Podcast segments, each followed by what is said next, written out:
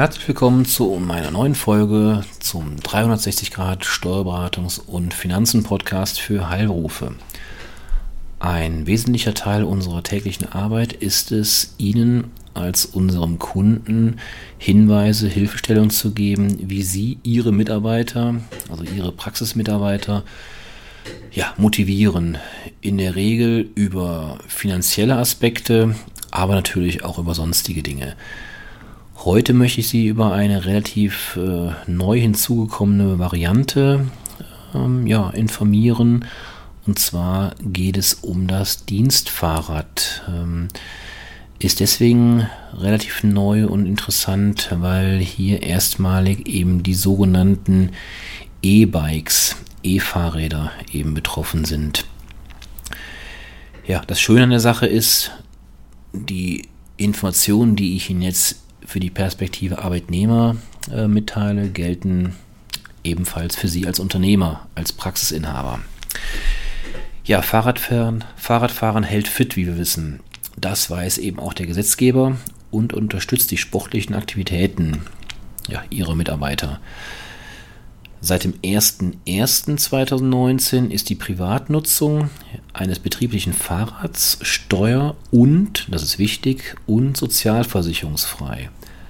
Auch für die Fahrten zwischen der Wohnung des Arbeitnehmers und seiner ersten Tätigkeitsstätte, das heißt also in der Regel ihrer Praxis, muss nichts versteuert werden.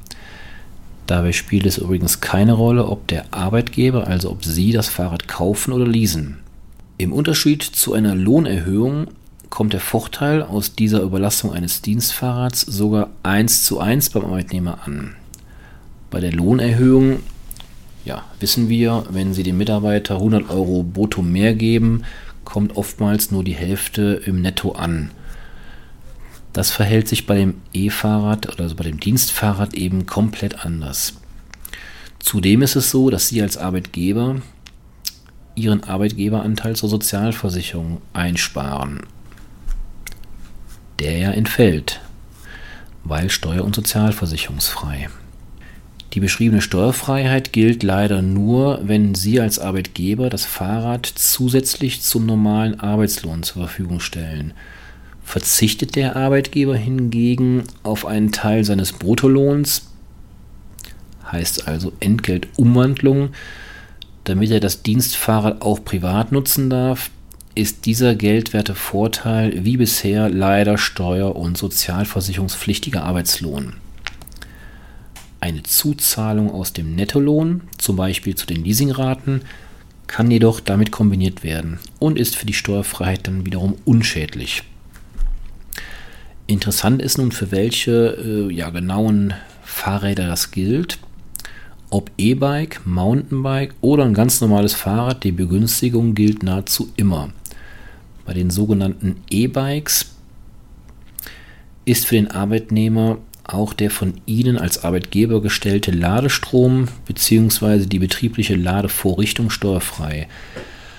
Einzige Ausnahme, und da muss man schon fachlich versiert sein bzw. sich Rat beim Händler holen, einzige Ausnahme sind Fahrräder, die als sogenanntes Kraftfahrzeug zugelassen sind. Das sind dann wohl Fahrräder, also Elektrofahrräder, deren Motor auch Geschwindigkeiten über 25 km/h pro Stunde unterstützt. Da sollten Sie also dringend Rat bei dem Händler Ihres Vertrauens einholen. Für diese E-Bikes gelten für die Bewertung des geldwerten Vorteils die Regel der sogenannten Dienstwagenbesteuerung. Anschaffungen im Zeitraum zwischen 2019, also ab diesem Jahr, bis 2021 werden hierbei glücklicherweise durch die Neuregelung für Elektro- und Hybridfahrzeuge begünstigt. Das ist die sogenannte 0,5%-Regelung. Sie kennen vielleicht die sogenannte 1%-Regelung. Das ist der Normalfall für normale Pkw.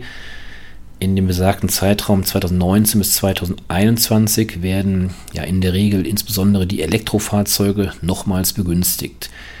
Ist eine ganz klare politische Marschrichtung des Gesetzgebers, der, wie wir nun seit einigen Monaten wissen, die Elektromobilität, ob sie nun sinnvoll ist oder nicht sinnvoll ist, da bin ich kein Experte, will sie einfach forcieren.